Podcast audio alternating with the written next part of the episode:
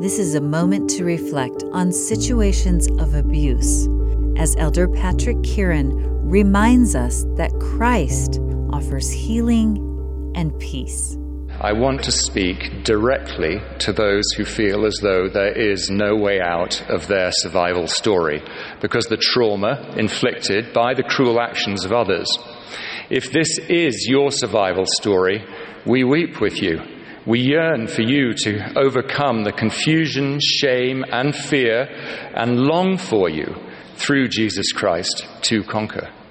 If you have experienced any kind of abuse, violence, or oppression, you may be left with the idea that these events were somehow your fault and that you deserve to carry the shame and guilt you feel.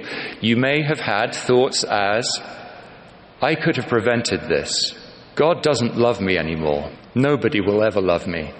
I am damaged beyond repair. The Saviour's atonement applies to others, but not to me. These erroneous thoughts and feelings may have been a barrier to seeking help from family, friends, leaders, or professionals, and so you have struggled alone. If you have sought help from those you trust, you may still be wrestling with ideas of shame and even self loathing. The impact of these events can remain for many years. You hope that one day you'll feel better but somehow that day has not yet come. The abuse was not, is not, and never will be your fault, no matter what the abuser or anyone else may have said to the contrary. When you have been the victim of cruelty, incest, or any other perversion, you are not the one who needs to repent.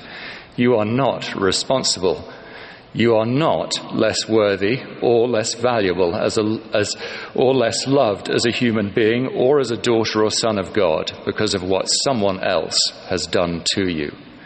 God does not now, nor has He ever seen you as someone to be despised. Whatever has happened to you, He is not ashamed of you or disappointed in you. He loves you in a way you have yet to discover, and you will discover it as you trust in His promises and as you learn to believe Him when He says you are precious in His sight. That was an excerpt from Elder Patrick Kearon's talk, He is risen with healing in His wings. This is a moment to reflect.